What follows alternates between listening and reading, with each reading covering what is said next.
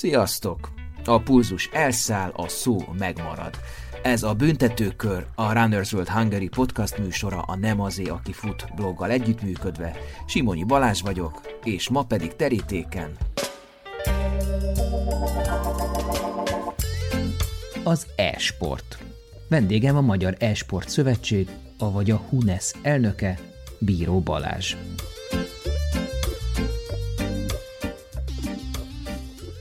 Tudom, hogy ez egy futós podcast, és sokan szkeptikusak az elektronikus sporttal kapcsolatban. Én is sokszor azon kapom magamat, hogy meg kell erőszakolnom a számat, hogy kiejtsem azt, hogy e-sportoló. De ez azt gondolom előítéletből, némi tudatlanságból, és hát szűklátókörűségből fakad. A futás is lehet egyfajta eszképizmus, tehát menekülés, de most a géppel, konzollal sokat játszó digitális benszülöttek eszképizmusáról fogunk beszélni. A Covid erre csak ráerősített, hiszen a világ elől való menekülés egyik formája volt mindig is, a játékgépezés, a számítógépezés. Ahol virtuális világokban merülhetünk el, másfajta szabályrendszerek, keretek, ahol nyugodtan hátrahagyhatjuk önmagunkat, és azok lehetünk, amit a játék kínál. Sokáig úgy gondoltam, hogy a Bibliában szereplő tevénél, aki megpróbál átjutni a tűfokán, szóval annál is nehezebb dolga van annak, aki megpróbál engem meggyőzni az e-sport értelméről, eleve a sport szó ideillő használatáról. Aztán végig gondoltam, hogy én is gyerekként mennyit számítóztam. Volt komodorom, gyilkoltam a joystickot, aztán volt 386-os, 486-os PC-m, sőt Pentiumom, és aztán így tovább. Magam is belebuzultam egy csomó játékba, sok átjátszott éjszaka, üveges tekintet, csak még egy várost hadd alapítsak meg a Civilizationben, csak még egy rakományt hadd küldjek az óvilágba a Colonizationben, csak még egy meccset hadd játszak le a FIFA-ban. Ugye mindenkinek ott van a fülében, aki játszott már EA Sportsos játékkal, hogy It's in the game. Szóval mindannyiunkban ott van a homo ludens, a játékos ember, csak valaki elfolytja felnőttként, van, akinek megtiltják, hogy játszon, van, aki sajnálja rá az időt, vagy nincs rá lehetősége, és megint vannak, akik más formában élik ki ezt. Az indította erre az interjúra, hogy sokszor sokat foglalkoztam már az e-sporttal a blogon, és mindig negatív keretezéssel. És úgy döntöttem, hogy ez tarthatatlan. Beszélgettem nem régiben Tátrai Tibusszal, a fantasztikus magyar rockgitárossal, aki egyébként elmesélte, hogy megszállott e-sportoló, és rengeteget autókázik, otthon a számítógépén van kormánya, pedálja, minden. Szóval, ha Tibusz, az én kultúrikonom ezt nyomja, és magamban is felfedeztem, hogy bizony számos periódus volt az életemben, amikor rengeteget játszottam, akkor igenis ismerjük meg, hogy hogy áll most ez a szcéna. Mi is az az e-sport, kik azok az e-sportolók. Az e-sportot, illetve a videójátékot lehet úgy tekinteni, hogy konkurenciája a fizikai mozgásnak, de lehet egyébként úgy is hozzá viszonyulni szerintem, hogy, hogy karrier lehetőség egyébként azok számára, akik ebben, ebben szeretnék kiélni. Olyannyira, hogy, hogy ahogy olvastam, Ázsia egyes részén a profi e-sport játékossá válás az egyik legvágyottabb munka. Tudva levő, hogy a profi gémerek már olyan hírességek, akik egy mozdulattal tömegeket tudnak mozgatni, tízezrek rajonganak értük, illetve sok fiatalnak a példaképei, egy szóval kivívtak számos elismerést, és egy olyan világban mozognak, amiről a felületes szemlének fogalma sincsen, hogy mi pénzeket, milyen nézettséget mozgat, és hogy mennyi forgalmat generál. Nem akartam abba a hibába esni, mint a legendás lengyel focista, amiből egy nagy lengyel botrány is volt nemrégiben, Zbigniew Bonyek, jelentette ki többször azt, hogy az e-sport nem sport. Én inkább föltenném a kérdést, az e-sport sport-e? Tehát a sportjogi szabályozás szempontja Magyarországon az e-sport az nem sport. Erről és még nagyon sok minden másról beszélgettem Bíró Balázsjal, a HUNES elnökével. A HUNES a Magyarországi e-sport közösség alakítóinak szövetsége, egyfajta összefogás a magyar e-sportért. Célja a hazai e-sport fejlesztése és az e-sport élet szervezése. 2017-től kezdődően önálló jogi személy, az Egyesület ugyanakkor nem számít sportági szövetségnek. Magyarországon létezik egy másik e-sport szervezet, ami szövetségnek nyilvánítja magát, de tudtommal egyik szervezet sem kap állami támogatást, és egyik szervezet sem hivatalosan sportszövetség. Interjú alanyom sokáig dolgozott szerkesztőként, újságíróként mindenféle online gaming magazinnál, volt web content manager, online marketing manager, létrehozta Magyarország első elektronikus sportokra koncentráló híroldalát, az esport1.hu-t. És legújabb, legfontosabb projektje a Visegrádi négyeket tömörítő Future Sports Festival, amely egy új közép-európai e-sport rendezvény. De az e-sportoló az, aki profin csinálja a videójátékot? Azt akarod Az e-sportoló az, aki tudatosan csinálja a videójáték, aki úgy tudatosan csinálja, hogy egy-egy játékra, egy-egy olyan játékra specializálódik rá, ami, ami egyébként számára nyilván okay. fekszik, és ebben cél, cél vezérli, eredményorientált. Az első részben beszélgettünk sztereotípiákról, arról, hogy miért sport, illetve nem sport az e-sport.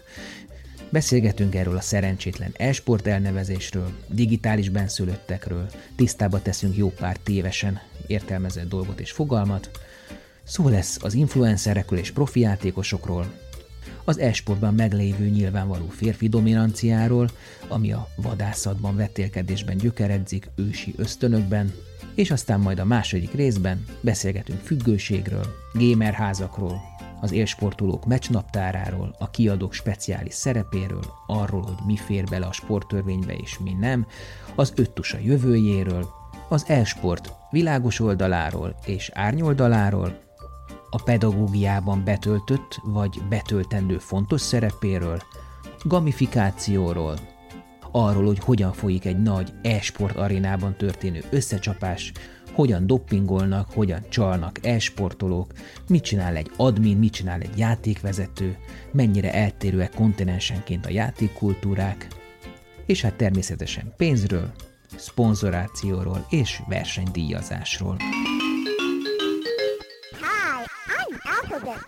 És itt ajánlom a figyelmetekbe a Runners World téli számát. Élet az elit életen túl. Kazi Tamás és Pap interjú. Egy meghökkentően indul, de annál sikeresebb futó karrier története, Csillag Eszter, aki megnyerte a Mátra Bérc Trailt, és az UTMB CCC futamán negyedik lett. Mi a helyzet a komoly zenével és a futással? A téli számban van sporttáplálkozási melléklet, és az interjúm Alexandr Szorokinnal, aki szeptemberben megdöntötte a 24 órás futás hosszú évtizedek óta fennálló világrekordját. Jó lapozgatást és jó futást hozzá. És most vissza az adásba. Tegyük tehát kezünket a kontrollerre, készítsük a start gombot, ízítsuk az A, B, X, Y kör, háromszög, négyzet és egyéb gombokat, mert indulunk a célkeresztben az e-sport, a büntetőkörben pedig Bíró Balázs, a Magyar E-sport Szövetség, avagy a HUNES elnöke. Első rész. Tegeződjünk a beszélgetés alatt? Tegeződhetünk persze. Gamer, gamer körökben azért a tegezés így Inkább a tegezés, igen. Inkább? Vagy? Inkább, inkább a tegezés. De tényleg van, aki magázódik? Vannak Hát üzleti, üzleti tárgyalásokon, hogyha az mondjuk tágabb gamer kör, tehát hogyha tárgyalásokon nyilván akkor a magázódáshoz elő szokott fordulni, de alapvetően azért tegeződünk meg. Az, ami speciális ilyen szempontból a gamer, gamer közösségben az, hogy a, a játékos nevünkön szólítjuk egymást például.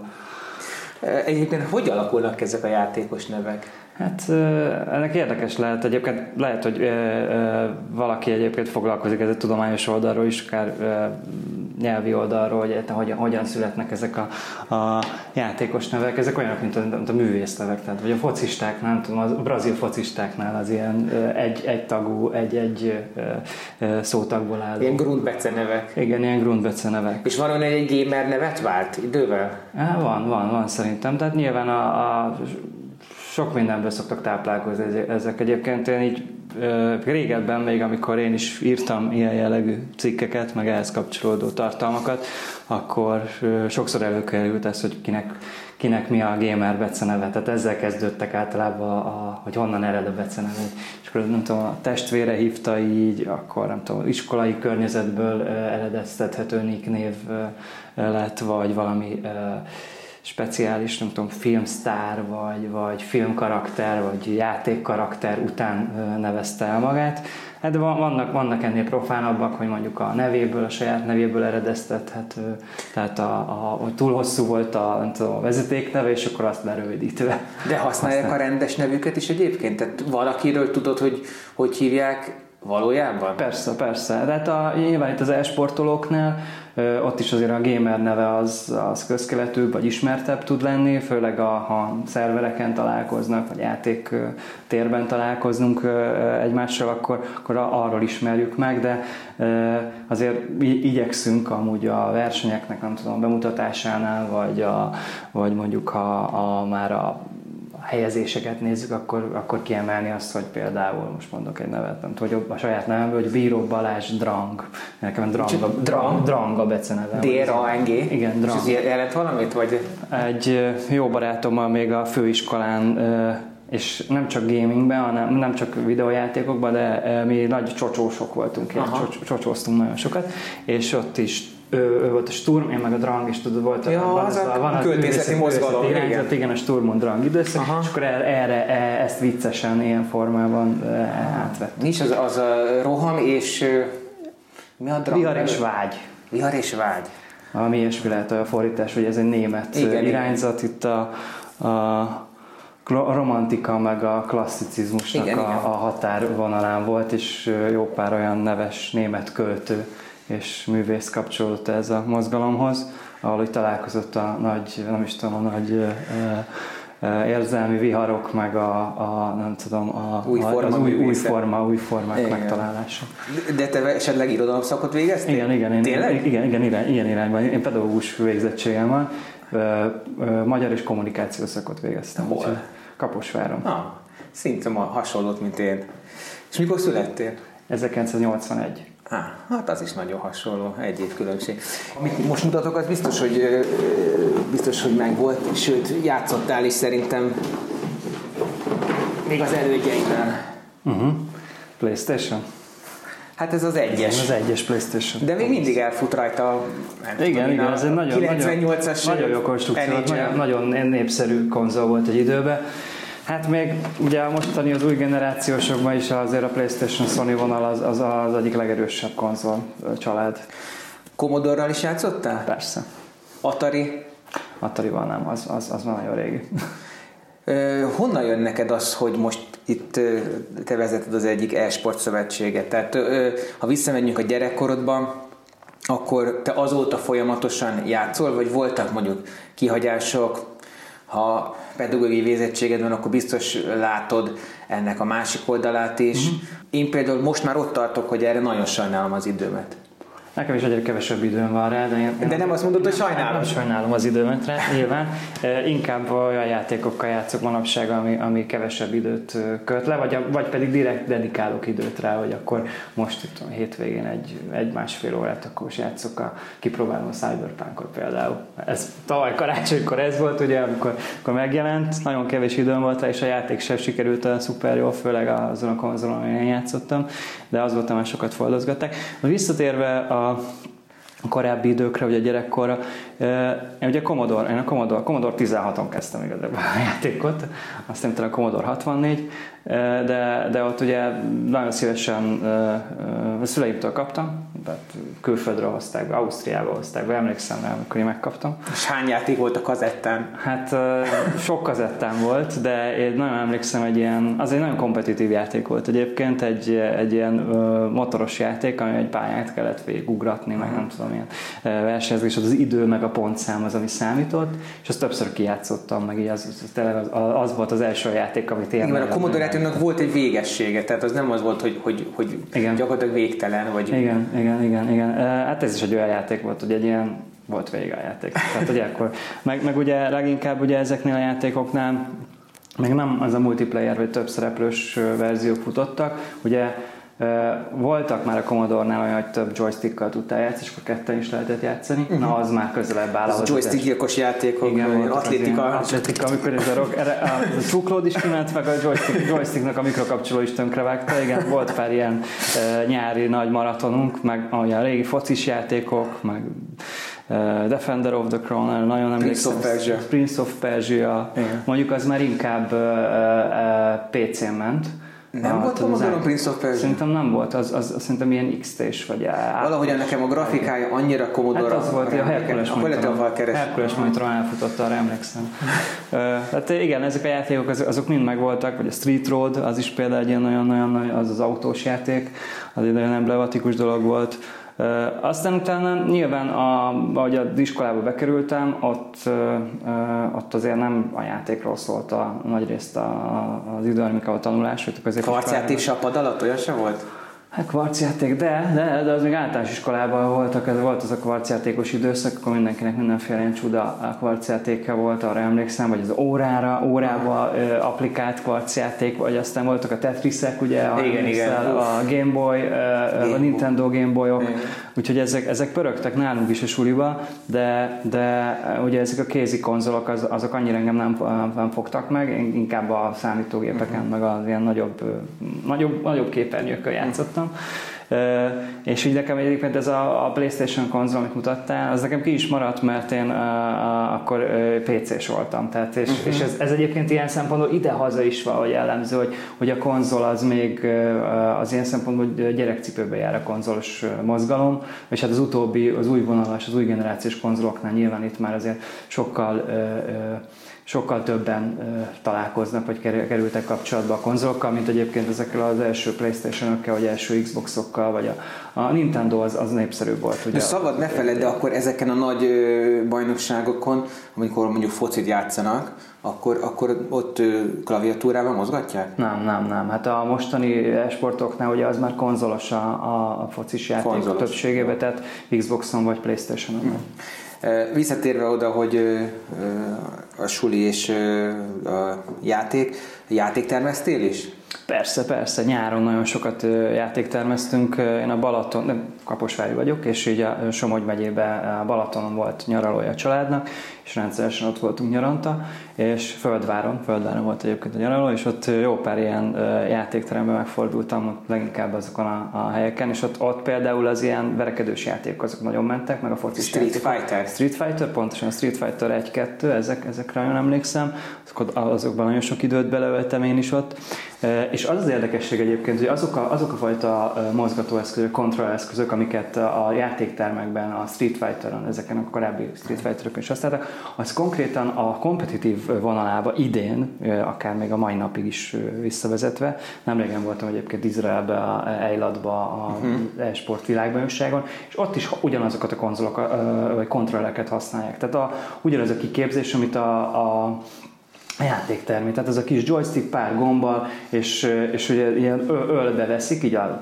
térdükre, és akkor úgy játszanak vele, tehát nem olyan nagy játéktermi gépeken megy, mert nem nyilván rá van kötve a számítógépre, és olyan formában például a Tekkenben a, az idei világbajnokságon több játékos hozta magával az ilyen jellegű kontrollerét, mert hogy azon, azon tud a legjobban játszani. Tehát szerinted, bocs, hogy megint szabad, ez sokszor lesz így, de hogy lesz ennek szerinted olyan retro reneszánsza, hogy ezeken a nagy ö, aréna bajnokságokon visszahozzák ezeket a klasszikus iszonyú rossz felbontású pixeles játékokat, tehát mint lesz szerinted Pac-Man, uh-huh. vagy lesz akár Street Fighter, vagy, vagy bármilyen réginek a felelevenítése? Hát ez a retro divat, ez egyébként nem csak az e-sport vagy a videójátékok területén, nem akár filmekben vagy más területen is megjelenik. Vagy az, egy, az oké, okay, de hogy lesz de, belőle...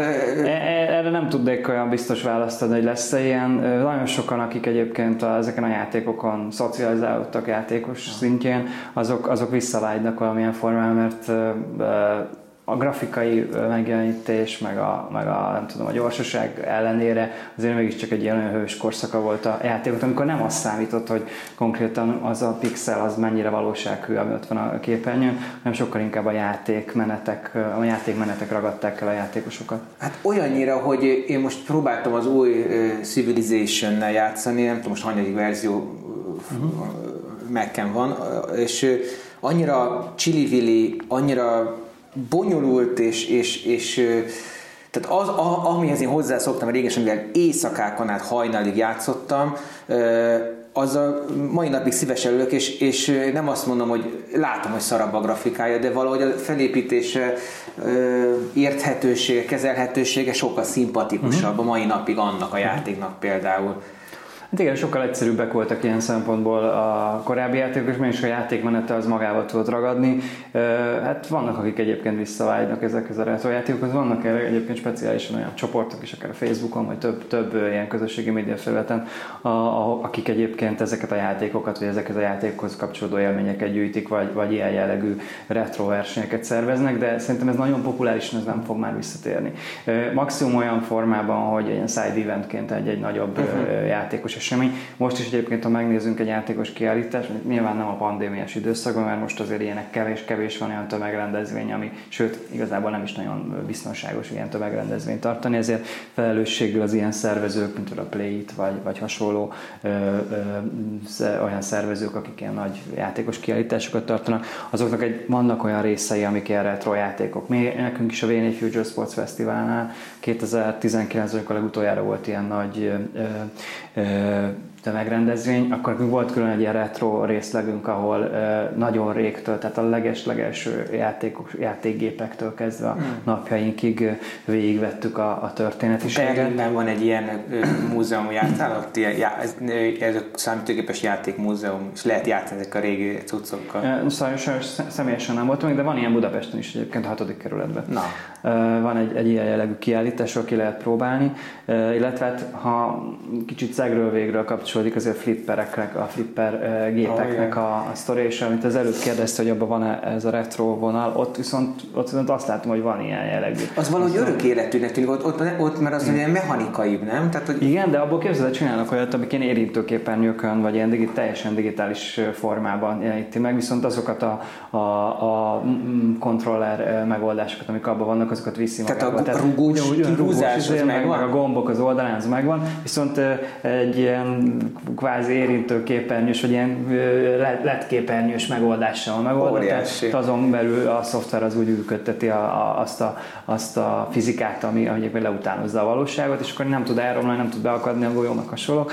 Tehát, hogy ilyen szempontból ö, praktikusabb. Tehát vannak ilyenek is. Ez, például, ez például, ez például retro reneszánszban, én azt gondolom, hogy ez, ezek, ezek az eszközök, ezek, ezek most, most én láttam és találkoztam több helyen ilyennel. Hát ez csúcs. Na és akkor visszatérve a fiatal korodra, nálad voltak ilyen lukak, ahol ö, abba hagytad a játékozást, vagy te az a kitartó és folyamatosan játszó személy vagy, aki gyakorlatilag 6 éves kora óta nyomja Hát szegről végről egyébként mindig, mindig valamilyen játék benne volt ilyen szempontból az életemben, de talán a középiskolában, meg ott a főiskola kezdetén akkor, akkor kevésbé volt ez a központi eleme az életemnek. Az az érdekesség egyébként, hogy manapság ugye itt az e-sportban, vagy a, vagy a videójátékos közösség, pont ez a középiskolás, meg főiskolás időszak, amikor a legtöbb ideje van a, a játszani ilyen szempontból a, a játékosoknak. Én nálam ez egy pont fordítva volt, és a főiskolán ott fedeztem fel újra igazából a, ezt, a, ezt a vonalat, akkor vettem egy új számítógépet, és akkor arra az, az, viszont, az viszont már tényleg az az időszak volt, amikor a kompetitív játékkal nagyon erőteljesen bevonódtam, akkor jöttek az olyan csapatjátékok, a Battlefield, vagy, a, vagy az Unreal, ezek, ezek nagyon sokat játszottunk egyrészt a kollégiumban is, másrészt meg online világban. Ugye akkor az, internet, elsők között volt szerintem nekem is otthon internetem, tehát az, az, ami, az ami igazából ezt szerintem kitágította teljesen az internet világa. Mert előtte ugye általában ugye leginkább ezek a lampartik futottak, uh-huh. ahol, ahol fizikailag el kellett vinned a gépedet, össze kellett kapcsolni, rengeteg idő ment el azzal, hogy a, hogy a hálózatot beállítottátok, hogy mindenki ott föl, fönn volt a, a közös helyi hálón, hogy láttátok egymást a szervereken, ez nagyon sok ilyen beállítási idő ment. Tehát volt, volt olyan ember a csapatban, aki egyébként ezzel beatóbban tudott foglalkozni, én nem voltam ilyen, ilyen műszaki erről az oldalról olyan szinten skilles, de hát nyilván nagyon sokat felszed magára az ember egyébként így a játékvilágban, vagy a játékos közösségben az ilyen jellegű informatikai tudásból is. Aztán amikor jött, bejött az internet, akkor utána nem kellett már elvinned a gépedet, hanem konkrétan neten keresztül meg, meg, lehetett, meg lehetett szervezni, tehát onnantól kezdve az egész világ egy nagy lampartivá változott, hogyha így nézhetjük. Könnyebb összeszervezni egy koleszba egy, egy, egy, egy játékpartit, mint mondjuk egy kispályás focit. Tehát valahogy ez a, ez a, ez a pláne az internettel, amit te is mondtál, a, a dolog nem csak leegyszerűsített, hanem azért valljuk be, ez valamilyen szinten egy kényelmes sport. Tehát ülni kell, nem kell hatalmas erőfeszítéseket tenni, és ha az interneten megy, akkor tényleg a világon bárhol, bárkivel bármit játszhatsz. Ez kitágítja a lehetőségeket, és leegyszerűsít a dolgokat. Three, two, one. E-sporton belül két terület áll gyors fejlődés előtt, az egyik a mobil e-sportok szegmense, a másik pedig a VR, tehát a virtuális valóság területe. Itt már konkrétan összefonódhat a fizikai mozgás az online tevékenységgel. Ez azért fontos, mert ugye sokan azért savazzák, és én is azért nézek, néztem rá az e-sportra ferde szemmel, mert hát hiányzik belőle egy fontos faktor, ami számomra a sportot jelenti. Magyarán a testi erőfeszítés. Túl kényelmesnek tartom az e-sportot. Nyilván itt partalan vita indulhat meg arról, hogy akkor sport-e a vasalás, vagy a horgászat, vagy a vadászat, vagy a bridge, hol van a szellemi és fizikai sportok között a határ, hogy lehet ezeket kategorizálni kell-e egyáltalán kategorizálni. Én még emlékszem arra a foci edzőre, aki a teniszről azt mondta, hogy persze a csókolózástól is felmegy a pulzusom, ezek ütnek kettőt, aztán esznek egy banánt, és leülnek a padra pihegni. Ez nem sport. És ugyanezt éljük át, csak most egy másikkal.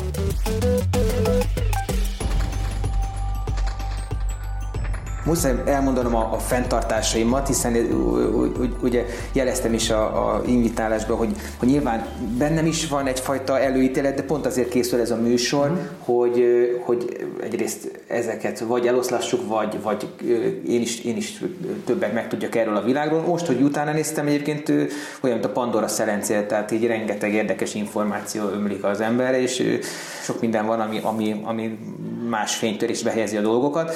Olvastam egy, egy felmérést, hogy, hogy Magyarországon a megítélése az e-sportnak semleges, 74 százalék. Tehát az emberek háromnegyede megrántja a vállát, oké, okay, csinálják, semmi probléma nincs ezzel. 9 százalék a negatívan ítél, meg 17 százalék a pozitívan. Szerinted, akik negatívan ítélik meg, illetve pozitívan, a pozitívak mondjuk a játékosok maguk, a negatívak meg mondjuk azok, akik azt sérelmezik, hogy ezt sportnak hívják? Hát igen, van egy ilyen dolog benne. Visszatérve azért ez az, hogy kényelmes sport, az, hogyha ezt az e-sportra mondjuk, azért azt szerintem nem teljesen állja meg a helyét.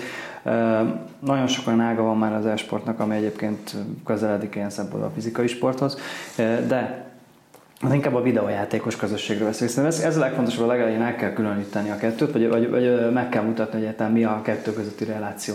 Ugye onnan indultunk, hogy a videójátékos életmód. A videójátékos életmód az ilyen szempontból is a videójátékos közösség egy sokkal jobb bázis, mint egyébként az e-sport bázis. Akkor most lesz egy kis nyugdíjas, ami nem ér, aki nem ért a dolgokat. A videójáték alatt te mit értesz?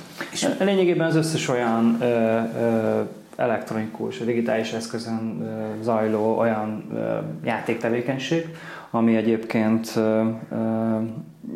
lehet akár egy személyes, tehát hogy egyedül játszik az ember, vagy csapatban, vagy, vagy csapatban több személyes módban, de hogy nyilván annak is vannak különböző módozat, egy kooperatív, tehát hogy összedolgoztok, vagy egymással szemben, tehát olyan kompetitív vonala, ami versengésről szól, de hogy az összes olyan videójáték a, a az aknakerésőtől kezdve uh-huh. a Candy Crush szagán át, amit egyébként nagyon sokan játszanak egyébként ilyen passzióból, vagy olyan időeltöltésből, egészen a különböző mobilos játékokon át, a konzolokon játszott. Akkor mondasz, hogy mi nem az? Lehet, hogy egyszerűbb azt mondani. Hát, hát az analóg játékok azok nem azok. Tehát a társas, társas játékok. játékok. De van, vannak egyébként társas játékok, meg a videójátékok, van ötvözött, Persze. vannak már digitális formában zajló társas játékok. Tehát, hogy, hogy, hogy, ott is van azért átmenet. De hát hogy az e-sportoló az, aki profin csinálja a videójátékot? Azt akarod Az e-sportoló az, aki tudatosan csinálja a videójáték, aki úgy tudatosan csinálja, hogy egy-egy játékra, egy-egy olyan játékra specializálódik rá, ami, ami egyébként számára nyilván okay. fekszik, és ebben cél, cél vezérli, eredményorientált, nem csak játékmechanikailag készül fel, hanem stratégiailag, taktikailag is, tehát van mögötte olyan plusz agymunka, ha így fogalmazhatok, ami nem csak a maga a játéktevékenység, illetve, hogyha ez egy csapatjáték, akkor ott azért nyilván vannak azok a csapatszervező, a csapatkohéziót erősítő, a kommunikációt, különböző konfliktusokat kezelő megoldások is, amik egyébként azt gondolom, hogy részét képezik az ő e-sport tevékenységének, és egyébként az igazán professzionális szinten ez még kiegészül az olyan jellegű fizikai felkészüléssel, ami egyébként testedzés és a megfelelő egészséges táplálkozás. Ezt én igen, oké, ezt olvastam, hogy elküldik profi csapatok fitness terembe, egyrészt az, hogy jó kondiban maradjanak, másrészt, hogy példát mutassanak a rajongóknak, de azt hiszem ezt egy átlagos, testtudatos, egészségtudatos ember is megcsinálja, ahogy, a, ahogy az egészséges étkezést is.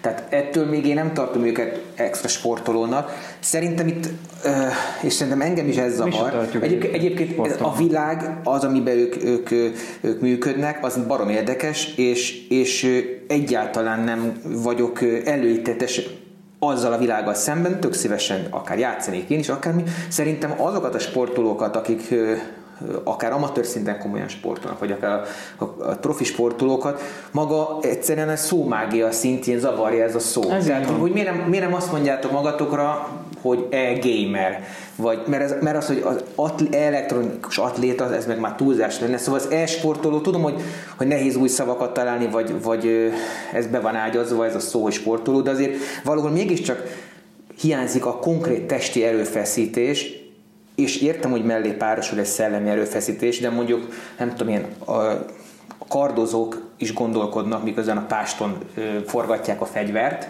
és még közben mozognak is. Lehet, hogy egy súlyemelő már nem gondolkodik, mert annyira százmilliószor megcsinálta a szakításnak a mozdulatát, hogy ő már mint egy robot fölemeli azt a súlyt. Itt érdekes, hogy itt az ember válik robottá, míg a még a elektronikus játékban, mint hogyha a robotot próbálna az ember kezelni. Szóval ezen nektek volt-e valaha, vagy nem tud, tudsz a, az e-sporton belül ilyen vitáról, hogy hogy nevezzétek el magatokat, mi a hivatalos kommunikáció? Ezt nem mi találtuk ki ezt a kifejezést, nem én találtam ki, nem, nem a, a, a ilyen szempontból nem hazai közkeletű szó ez. Ugye ez a, elsősorban a a játékvilágból eredeztethető. Maga a kifejezés szerintem is szerencsés, amúgy ebből egyetértek. A versenyszerű videójáték a sokkal, sokkal jobb kifejezés egyébként magára Aha, a, versenyszerű. a, Mi véli, magára a tevékenységre.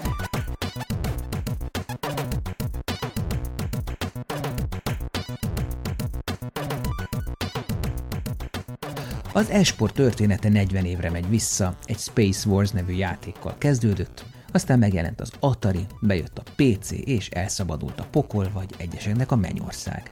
Magyarországon a 90-es évek elejéről még sokan emlékezhetünk, Dévényi Tibi bácsi Elektor Kalandor című tévéműsorára, ebben az egyik pattársam is játszott, Komorocki Pisti, házhoz mentek, kivitték a konzolt, ott kellett nyomogatni, nem sokáig jutott a pályán Pisti, de rácsodálkozhattunk, hogy micsoda online technikára, közvetítés metódusra volt képes már akkor a Magyar Királyi Televízió. Az e-sport nem csak a Nintendo Super Mario-ja, hanem ma már gyakorlatilag egy hatalmas biznisz. Alapvetően hat típusba lehet sorolni az e-sport játékokat. Valós idejű stratégia, verekedős, lövöldözős, több játékos, online csatatéren folytatott játék, klasszikus sportok, egyéb vagy kevert jellegű játék. De leginkább háromféle fő játék viszi a... De leginkább az e-sporton belül alapvetően háromféle fő játék az, ami állandó szereplője az összecsapásoknak, stratégiai, leginkább a League of Legends, az említett lövöldözős, itt a Global Offensive a zászlóshajó, és a harmadik a már szintén emlegetett sportjáték, ezek közül talán a legismertebb a FIFA. Létezik egyén összecsapás, csapat összecsapás, és hát a gamereken, vagy cyberatléták, vagy versenyző videójátékosok ki, hogy nevezi, tehát az e-sportolókon kívül még számos lábon áll ez a szcéna. Ott vannak a szponzorok, ott vannak a platformok, a versenyszervezők, az influencerek, ott van a fogadás lehetősége, és talán a legfontosabb játékos a kiadó, publisher vagy fejlesztő, játékfejlesztő. Ez egy nagyon sajátos dolog, hogy a hagyományos sportokhoz képest megjelenik egy plusz szereplő, az adott játék jogtulajdonosa. Aki például e-sport versenyt szeretne szervezni, akkor engedélyt kell kérnie a jogtulajdonostól. Alapvetően ez egy win-win szituáció, hiszen a kiadó nyer azzal, hogy népszerűsítik a játékait, megvásárolják az ahhoz kapcsolódó termékeket vagy magát a játékot, és megy a híre szerte a világban. A közönség is jól szórakozik, a játékosok pedig a szereplésüktől függően profitálnak mindebből. A kiadó nélkül tehát nincs verseny, az ő érdekeit, céljait muszáj figyelembe venni. Ez eredményezi ezt a furcsa felállást.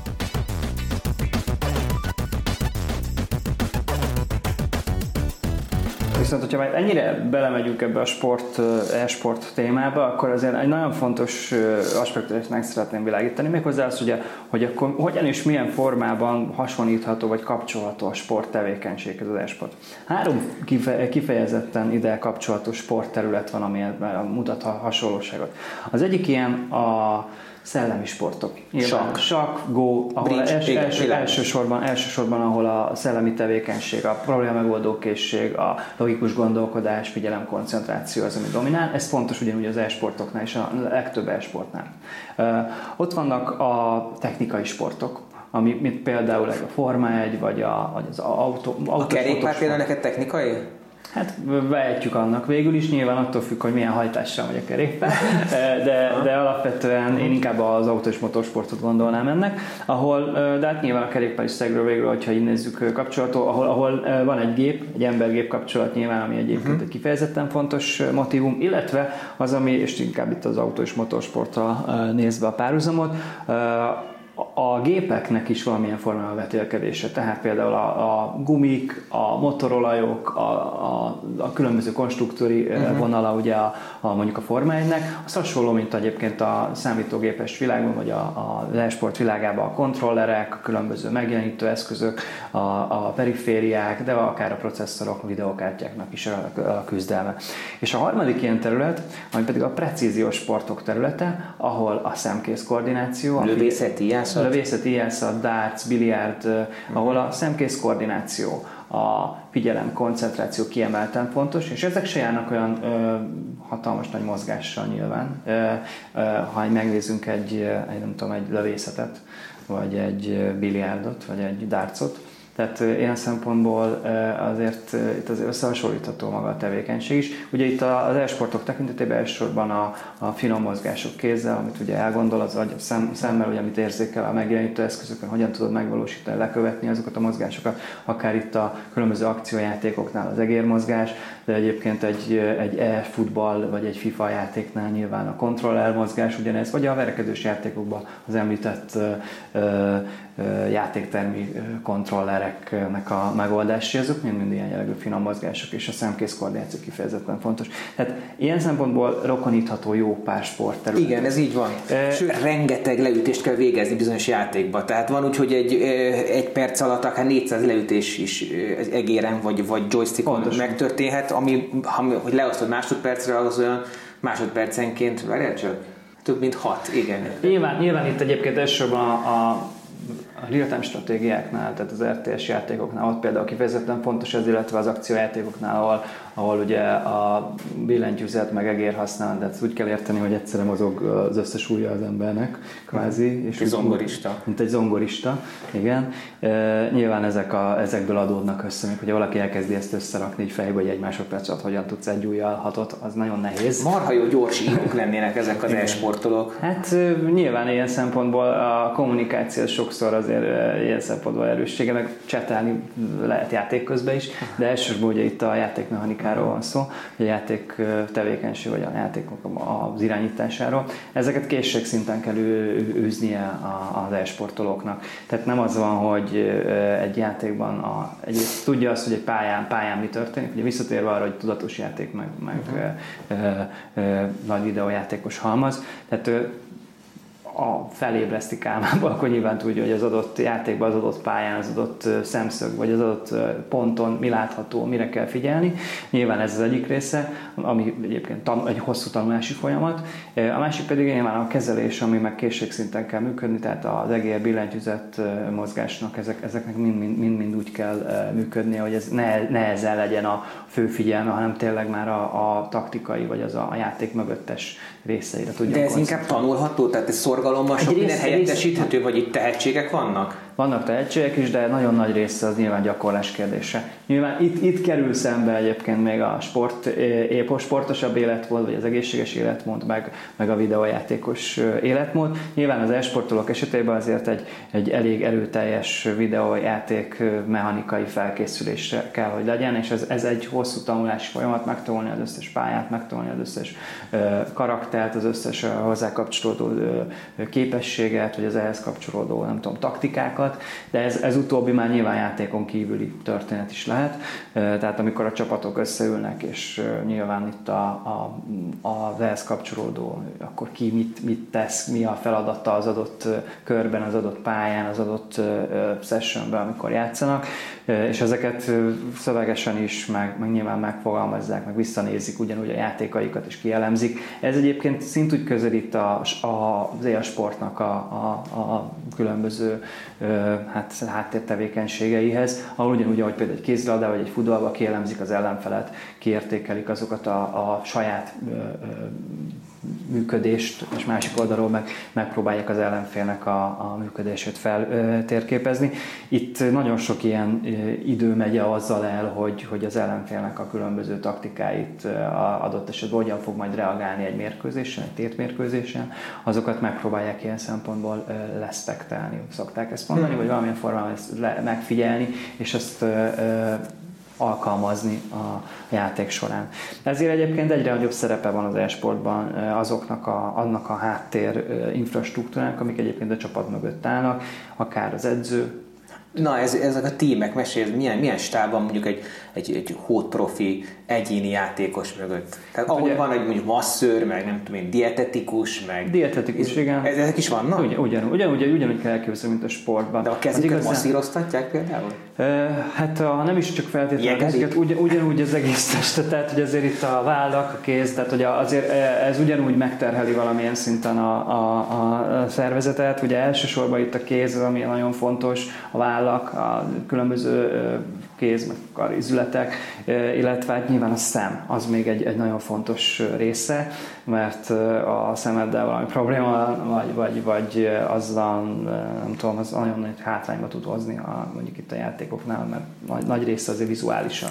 Ezt jól gondolom, hogy mondjuk, tehát olyan nincs, hogy ő para e-sportoló, van, van egyébként, tehát ezt ugyanúgy kell elképzelni, mint a sportokban. Tehát van, van ilyen irány. Nálunk még itt Magyarországon most építjük fel az ilyen jellegű szakágunkat, amilyen speciális élethelyzetű vagy speciális helyzetű játékosokra irányul, ami direkt az ő versenyeket. Viszont itt valahogy így elmosódik ám az a határ, ami, ami a, egyébként az egészséges, vagy, vagy nem is, ha így nézzük a sportban, a hagyományos sportokban történik, az egészséges, illetve a, a parasportolók között. Ők is egészségesek. Vagy, bocsánat, bocsánat, elnézést, ez épp, nagyon, épp. A normál, vagy, vagy ilyen szempontból az épp, épp és a parasportolók közötti határ azért itt eléggé elmosódik. Ugye a, nyilván az olyan mozgássérültek, akik mondjuk a lába vagy a, vagy a mozgásszervi uh-huh. ilyen jellegű ők lehetnek profi esportolók. Ők lehetnek, úgyis, úgyis lehetnek profi esportolók, hogy nyilván a kéz meg a, a szemmozgásokkal nyilván ezeket e, jól tudják, ugyanolyan értékkel tudnak uh-huh. versenybe lépni, mint a, mint a, a többi játékos. Úgyhogy, úgyhogy itt azért elmosódik valamilyen szinten a határ de ez még egy nagyon új, új része ilyen szempontból az e-sport uh-huh. mozgalomnak. Igazából pontos statisztikáink, információink sincsenek arról, hogy a játékosoknak hány százalékát érinti jelenleg ez, ez a történet, de, de, de van, van erre ilyen szempontból irányultságunk, hogy ebbe a, ebbe a, a, vagy erre a, a területre is fókuszáljunk.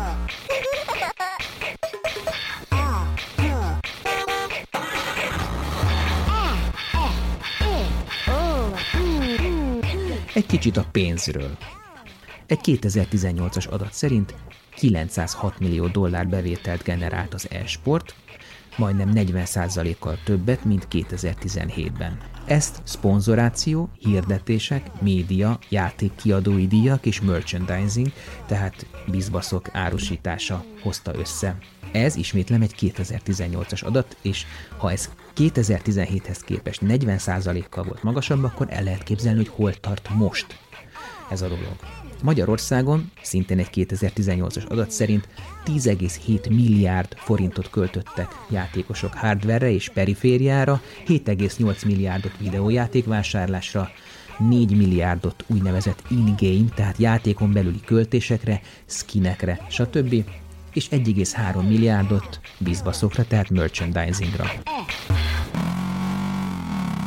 Tehát visszatérve az alapkérdésre, és azt lezárva, hogy mik a fenntartások, csak a szóhasználattól, hogy esport, te sem tartod azt mondta szerencsésnek, nyilván ehhez hozzá kell szokni, el kell fogadni, annál is inkább, mert ugye mint sport, sportnak minősül. Tehát a, a, a sporttörvény szerint az e-sport, hát a, én úgy olvastam, hogy sporttevékenységnek minősül. a, formá, a forrásaid. Alapvetően a sportjogi szempontból nem sport az e-sport. Nem, nem minősül annak. Jelenleg, tehát sportjogi szabályozás szempontja Magyarországon az e-sport az nem sport. De nagyon furcsa, mert itt mondom, a 2004. évi törvény a sportol azt mondja, hogy sporttevékenységnek minősül a meghatározott szabályok szerint a szabadidő eltöltéseként kötetlenül vagy szervezett formában, illetve versenyszerűen végzett testedzés vagy szellemi sportágban kifejtett tevékenység. Akkor Nekem a leg, leg, legfontosabb, hogy olyan információk vannak, hogy, hogy alapvetően ez alapján nem tekintik sportnak a legtöbben. De a szövetséget a szövetség, elismer? A szövetség nem sport szövetség, hanem Tényleg? civil szervezetként működünk, persze. Jé, érdekes, mert én meg voltam győződve, hogy sport, sportnak minősül, csak a sportágiságára akartam rákérdezni, hogy akkor ez hova van sorolva. A sportági szövetség, a sportági szakszövetség, országos sportági szövetség ebből hát a sportjogi értelemben nem létesülhet. Egyrészt nem felel meg ilyen szempontból a, a, a nemzetközi oldalról sem a sportjogi követelményeknek, tehát a, jól tudom, ez GAIS tagság, vagy az olimpiai bizottságnak a, a működési területe alatt kell működni a Nemzetközi Szövetségnek. Jelenleg a Nemzetközi Esport Szövetség sem a GAIS-nak, sem pedig az IOC-nek nem tagja.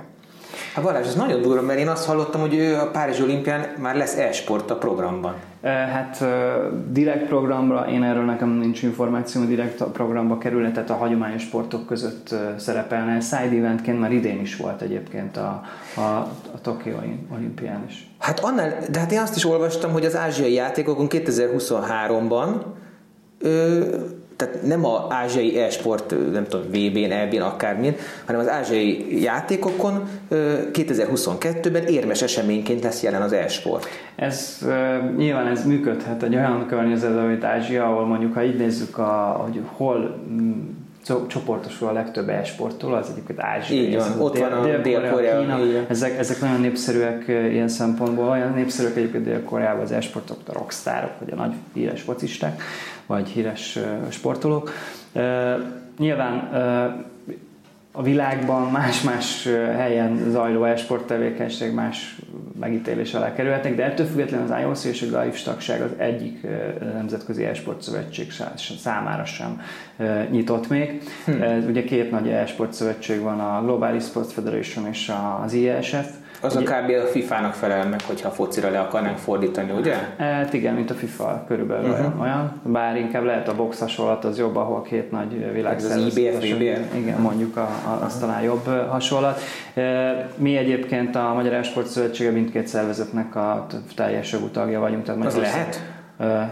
Lehettek, lehettek mind a kettőnek a tagjai? Igen, lehet. Nem kizáró. Nem, nem, nem kizáró uh-huh. jelenleg. Nyilván ez azért fontos számunkra, mert a nemzetközi sportvilághoz nem csak ilyen téren, de egyébként kontinentális téren is kapcsolódunk, illetve regionális vonalra is. Tehát nekünk van egy V4 koalíciónk is, ami a V4-es országoknak a, az e-sport szövetségét fogja össze. Rendeztek V4-es játékokat is? Igen, igen, V4-es játékok is vannak. Nyilván itt a V4 Future Sports Festival ilyen szempontból egy speciális rendezvény, sőt, ilyenből nem is sok van a világon, de azt gondolom, hogy ez egy olyan űr egyébként több viccet ki kell tölteni. A másik része az pedig ugye a kontinentális szinten az Európai Esport Szövetségnek alapító tagjai vagyunk, és ott mondjuk engem az a megtiszteltetésért, hogy a kezdetektől kezdve ott vagyok a, a tanácsadó testületében is az Európai Esport Szövetségnek. Most volt egyébként a kongresszus, a legutóbbi kongresszus, újra választottak engem is, Úgyhogy ilyen formában az európai integrációs vonalon is ott vagyunk, illetve hát a két nagy globális szövetségnek is tagjai vagyunk. Ugye ott, amit erről egyébként tudni kell, az nyilván az, hogy alapvetően ugye azért küzd ez a két szervezet, hogy, hogy tiszta legyen ez a fajta sport vagy e-sport kapcsolat. Itt nem is feltétlenül csak a sportáválásról beszélünk, hanem igazából a, a, ennek a, a tevékenységnek az elismeréséről talán ilyen. Edukáció? Ez egy nagyon komoly edukációs feladat egyébként, mind a szövetség részéről, de egyébként idehaza is ugye ezt csináljuk mi. Csak itt Tehát eleve először észre kell vétetni magatokat, és aztán elmondani, hogy ennek mik az előnyei, mire lehet használni. Olvastam, hogy általános iskolában például nagyon jó testnevelő óra kiegészítő lehet, e-sporttal foglalkozni a gyerekeknek, Hát igen, nagyon sok olyan terület van, ahol kihasznál, vagy kiaknázható lehet egyébként az ebből, vagy az erre irányuló motiváció a fiatalokban, illetve a digitális kompetenciáknak a tanulási folyamatában azt gondolom, hogy ezt a, ez a játszattanulás az nagyon sokszor működtet. Itt elsősorban az eszköz használatot ítél, uh, vagy arra, arra reagálva, illetve nyilván ami még fontos, hogy azért itt ez egy nemzetközi történet, tehát egy ilyen globális sztoriról beszélünk, ahol, ahol egyébként az idegen nyelv használat is egyébként egy fontos történet. Azért az angol, angol nyelven zajlik többségében a kommunikáció. De annak is mondom, egy ilyen, egy ilyen gamer angol, nem? Hát igen, ez egy ilyen gamer slang, azért az, az meg a rövidítések, meg a sorok, meg hogy azért ennek egy része azért szöveges, másik része nyilván élő beszédről beszélünk. Szóval ez a része is egyébként tanítható, vagy beilleszthető ilyen szempontból az oktatásba.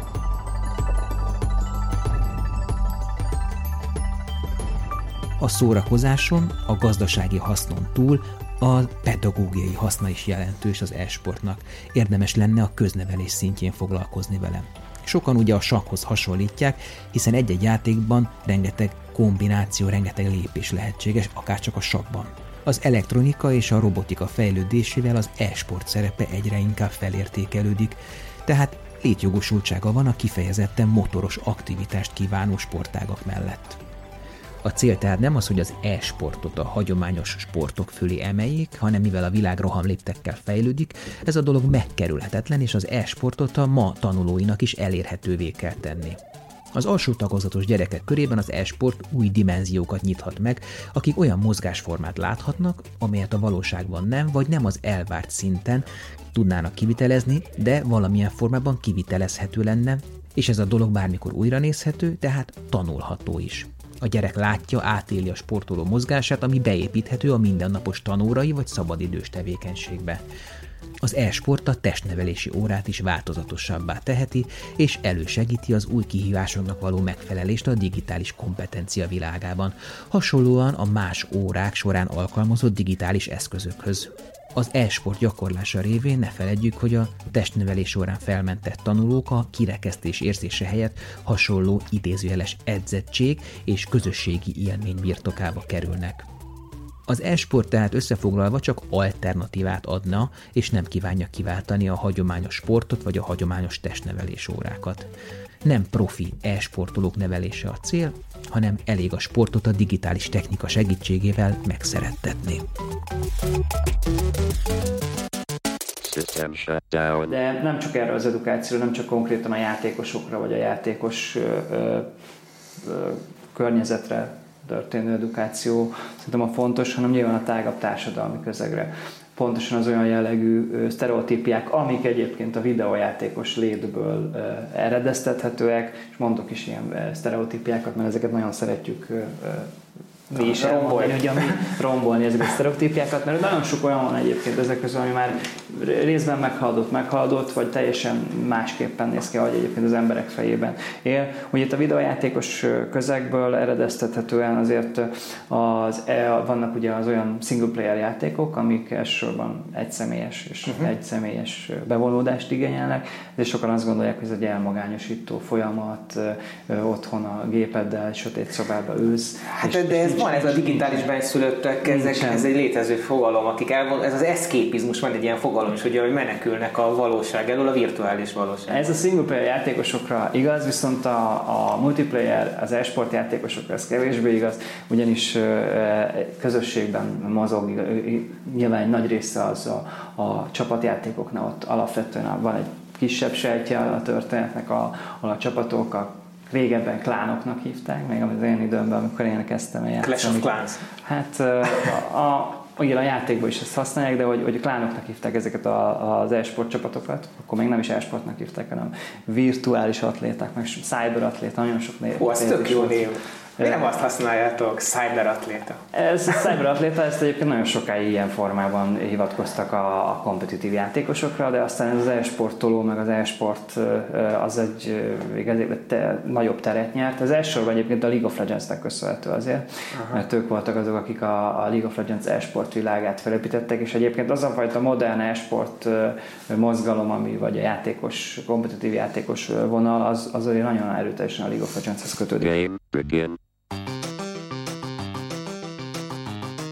Az e-sportban nem a testi fizikum a döntő, de nyilván szükséges a testi erőlét, ugyanakkor ne felejtsük, hogy konkrétan szinte semmi fizikai munka nem párosul az e-sporttal, nem a testi fizikummal kell teljesítenie itt az embernek.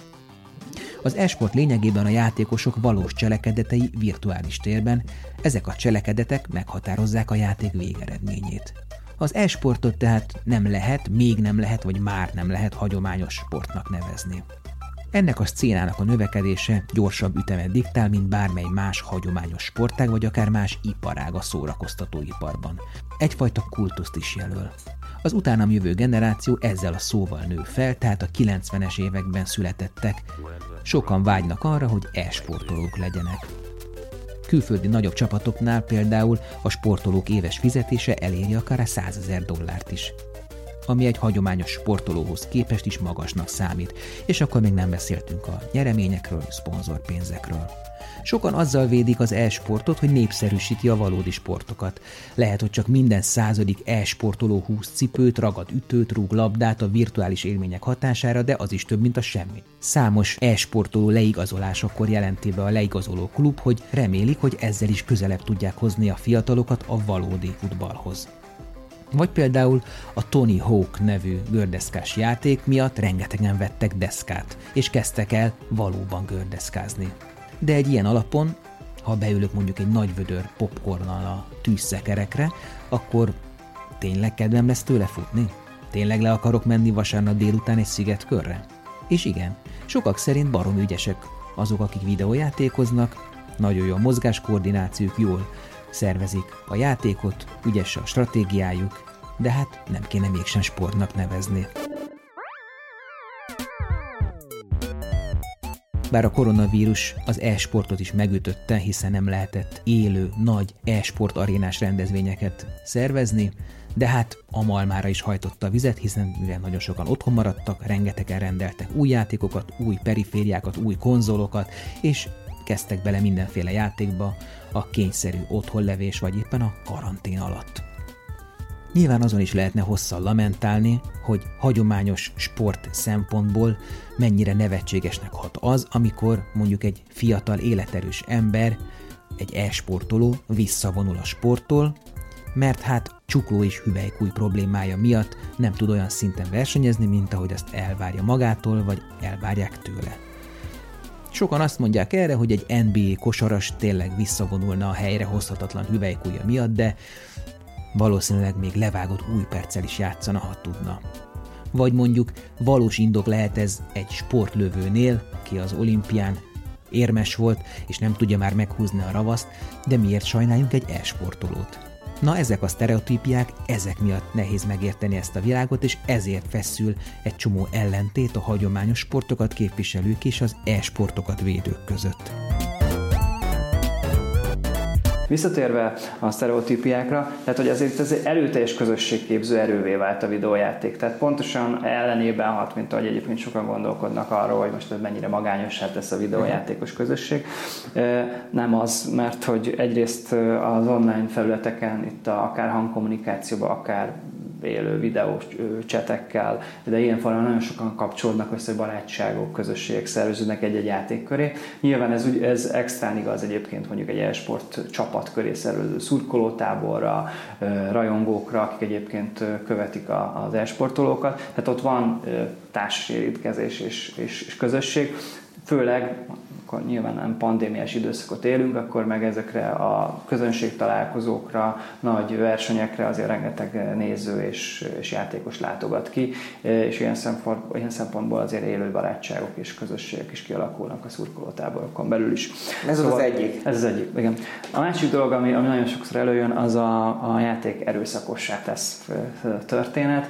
Lehet, hogy pont itt eresztik ki a gőzt, nem? És ez az egyik része, hogy nyilván, nyilván egyfajta ilyen rekreációs vagy, vagy ilyen szabadidő eltöltés feszültséglevezetésként is használható a videójáték, de Alapvetően ez szerintem inkább az alkattól függ, a játékos alkatától függ, és nem pedig magától a tartalomtól, ami a, a játékban van. Bár a játékot tartalomban nyilván lehetnek olyan erőszakos elemek, amik, amikre egyébként oda kell figyelni. Mi ezt a szövetségi oldalról, illetve versenyszervezői oldalról, itt akár a, a Hunest, akár az Esport Millát, akár az Esport egyet nézem, akiknek mindegyiknek, mindegyik szervezetnek a része vagyok.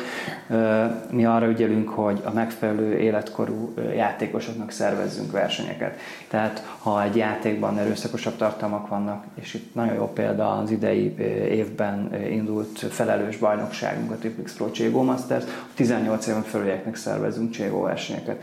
Tehát az életkori ajánlásokat azokat érdemes figyelembe venni. Mi szövetségi szinten ezt tudjuk megtenni. A játékkiadók egyébként nyilván igyekeznek erről informálni a szülőket, azokat, akik egyébként kapcsolatba kerülnek vele. De Itt a szülői felelősség nagyon felmerült, tehát amikor a, a legnagyobb gyerekkel azt tapasztaltam, hogy videójátékok felvételét nézi a YouTube-on, mm tehát az, az már nekem is sok, pedig nem vagyok egy konzervatív ember, de tehát akkor inkább játszom már helyette. Uh-huh. Hát igen, ez, ez egyébként egy trend, egy trend vagy, hogy nagyon sok fiatal a játékért inkább azokat az influencereket, azokat a játékosokat követi egyébként, akik egyéb, azokkal a játékokkal játszanak, amiről ő szeret játszani, de, de, de, de az influencerek nem a profi e-sportolók, ugye ők csak bemutatják nem, a játékot. de vannak olyan, vannak olyan e-sport influencerek, akik az e-sporthoz kötődnek, tehát vagy valamilyen e-sport játékban, vagy maguk is játékosok és versenyzők, és ilyen formán válnak véleményvezéré, tehát van átmenet a kettő között, de az influencerek azok alapvetően nem e-sportolók többségében,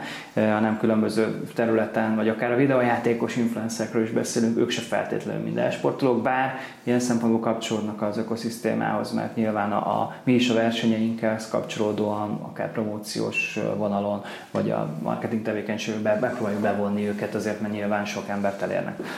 Ott elsősorban az a, az a vezérlő Vagy hát valamilyen formában, ha a játékkal ő maga is versenyzik, akkor nekünk az egy jó, jó felület lehet. Bocsánat, az erőszakhoz akartam mondani, hogy majd a blogon is közé teszem a hivatkozásokat, hogy egy statisztika szerint 2017 végéig a korhatároként megjelent játékok tartalmi tulajdonságai alapján az erőszak tartalom kiemelkedő volt. Tehát a durva beszéd az harmad annyi volt, mint az erőszak, de még így, így is szignifikánsan kiemelkedő. A horror per félelem faktor.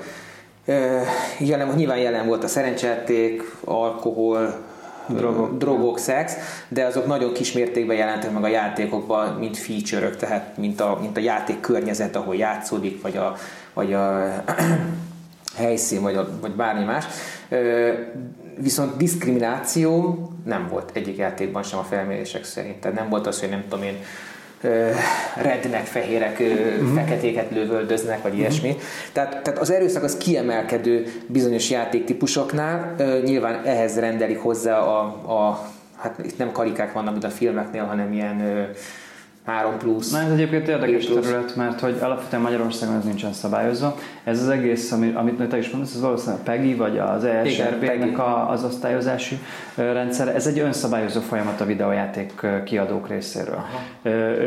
Magyarországon ugye ez ilyen szempontból nincsen semmilyen formában. Tehát bemehet bárki a boltba, és megvehet egy bármilyen durva Németország például, például, például Németországban 18 éven alulnak nem adnak el 18 pluszos játékot. Magyarországon ez, ez simán működhet.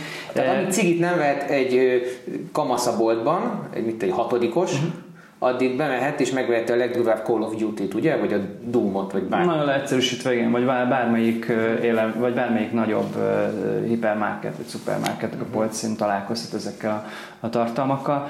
Azt gondolom, hogy nyilván itt, itt ahogy a, a média világában is, vagy a filmek, vagy a, ahogy említetted, akár a, a mozikban, nem tudom, a uh-huh. televízióban ez megjelenik, ez előbb-utóbb Magyarországon is szerintem el fogja érni azt a fajta közeget, aki, aki egyébként ezt szabályozni fogják. Mi, mi egyébként ezzel, ezt, ezt szorgalmazzuk is a, a, a, a saját versenyeinken keresztül is, ahogy mondtam. Igyekszünk olyan korosztálynak, akik egyébként a PEGI osztályozás szerint ajánlott nyilván a tartalmi elemeket figyelembe véve, itt azért a sportjátékok esetében azok kevésbé erőszakosak. Igen, gyakorlatilag az, az összes sportjáték az ilyen 3 pluszos. Igen, 3 pluszos vagy, vagy 12 pluszos. Bár amikor az nhl azért az volt, hogy beakasztottad a botot, és akkor fight, ugye? Volt egy ilyen... is voltak ilyen.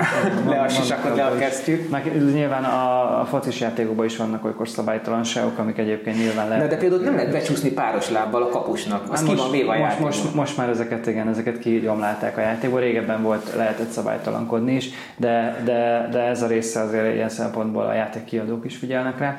Tehát ez a másik része, tehát a, nyilván az erőszakosság az a tartalmi oldalról lehet még jelen, de ott mondom, mi a versenyszervezésnél ezt külön, különösen figyelünk rá és olyan korosztálynak szervezzük a versenyt, akiknek egyébként nincsen káros hatással rájuk ilyen szempontból maga a történet. Tehát ez azt gondolom, hogy ez is részben meghaladott sztori, csak nagyon sokszor tud a média világába azok, azok a, az információk, vagy azok az esetek kerülnek be, amik játék hatására kiirtotta, nem tudom, a családját, lelőtte igen, az osztálytársait. kapott, mert három napig játszott egyfolytával, hát meg igen, ilyen. Igen, igen, igen, ilyen hasonló körök. Ezek nyilván azért ezek fel vannak nagy. Hát ez perifériális esetek biztos és biztos. Azok, a, azok az adott személyek, akiket ez érint, azoknak a személyes alkatából, vagy a vagy pszichológiai e, e, előéletéből adódik, és nem feltétlenül magából a játék tevékenységből fakad. Akkor van még egy olyan sztereotípiánk, ha... Ez a harmadik lesz, ugye? Igen, igen, ez igen. lesz a harmadik, hogy, hogy igazából ezek gyerekjátékok a, a, a videójátékok, tehát nem, nem feltétlenül. Hát ez, ez, ez alapvetően nagyon gyorsan uh, cáfolható, már csak azt megnézve, hogy mennyien játszanak a világon. Mi azt látjuk egyébként nyilván itt, a, a, hogy egyrészt a, a, egyre idősebb az a korosztály, aki egyébként érintett a, a videójátékos világban. Az e-sportban ott meg a 18 és 25 év az a kor ö, ö, gárda, akik a legtöbben e-sporttal játszanak. Én azt olvastam, hogy az átlag életkor az e-sportnak 28.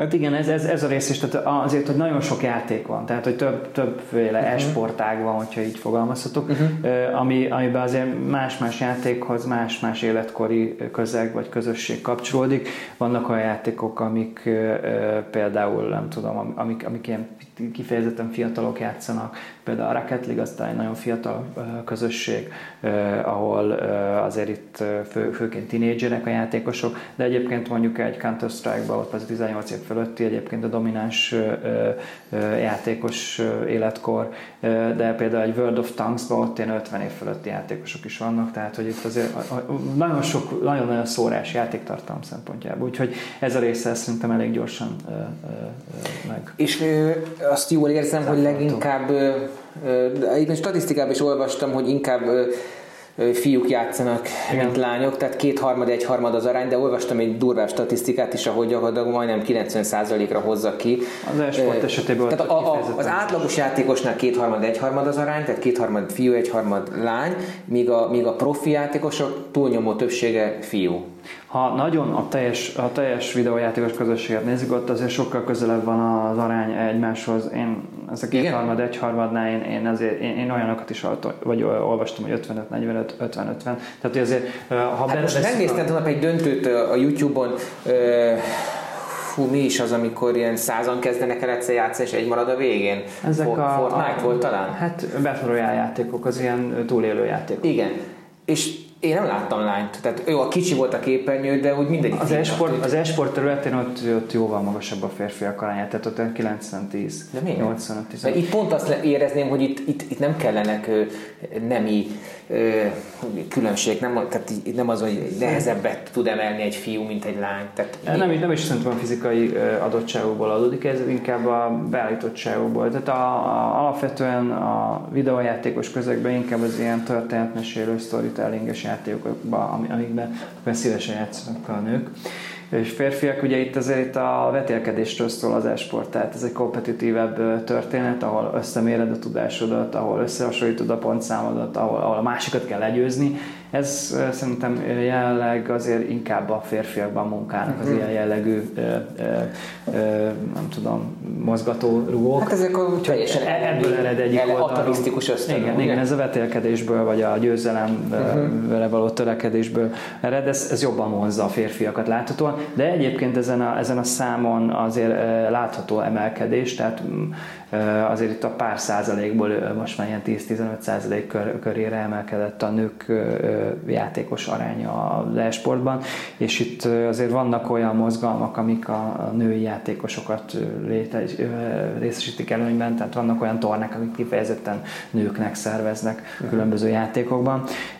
Ez látható egy olyan trendnek, hogy azért igyekszik az e-sport mozgalom minél inkább a nőket is bevonzani, és ez nem csak a játékokra igaz, hanem a köröttes szakmákra, köröttes 25-ös karrier lehetőségekre is. Azért a kommentátorok, a riportelek, azok a, azok a média akik egyébként az e-sportról tudósítanak, azok körében egyre nő ilyen szempontból a nőknek az aránya. Ebből meg nyilván az, a, abból is fakad, hogy azért a, fi, a célközönség az önjében férfi, és ilyen szempontból azért a férfi célközönségnek női oldalról szólni, vagy erről kommunikálni, az ilyen csalogatóbb tud lenni. Mm. Tehát van egy ilyen, ilyen vonala is, de azt gondolom, hogy, hogy nyilván egyre több olyan női szereplője lesz ennek a világnak is, amivel hát, hát tényleg olyan, olyanná válhat, mint akár a sportközegben is, hogy, hogy a, a nők aránya is reprezentatíven magasabb lesz. Illetve ami, ami még nagyon fontos, hogy alapvetően a versenyek, azok egyébként ilyen szempontból az összes verseny nincsen nemi különbség. Koedukált versenyek, tehát viszont kevesebb női szereplő van.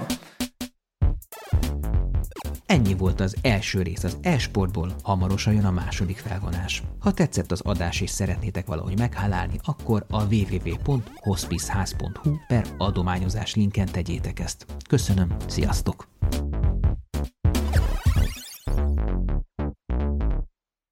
A műsor a Béton partnere.